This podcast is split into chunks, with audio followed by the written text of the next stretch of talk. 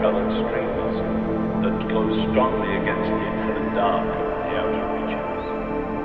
They loop around the great scarlet promontories that extend for light years, curving and swooping above the mottled webbing of faint, cold gas.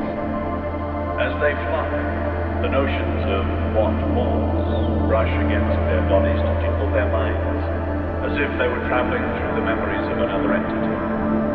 Such a notion is not far from especially this close to the nucleus of their universe.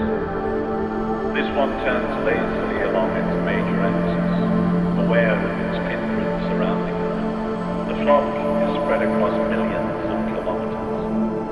Over a planetary diameter away, another of its own also is rolling, mountain size, elongated body, throwing its vacuum wings wide, tenuous tissues of molecules large as atmospheric clouds that shimmer delicately in the thin stars.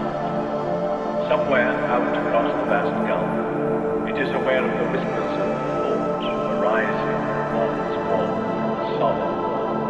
One. Once more there are individual minds growing strong again, becoming attuned to the fabric of this universe. As it basks in gentle radiance pouring out of the nebula, it wonders when the minds will have the strength truly to affect reality.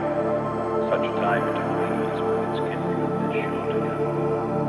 Then the flock will depart the great nebula to search out the newcomers and carry their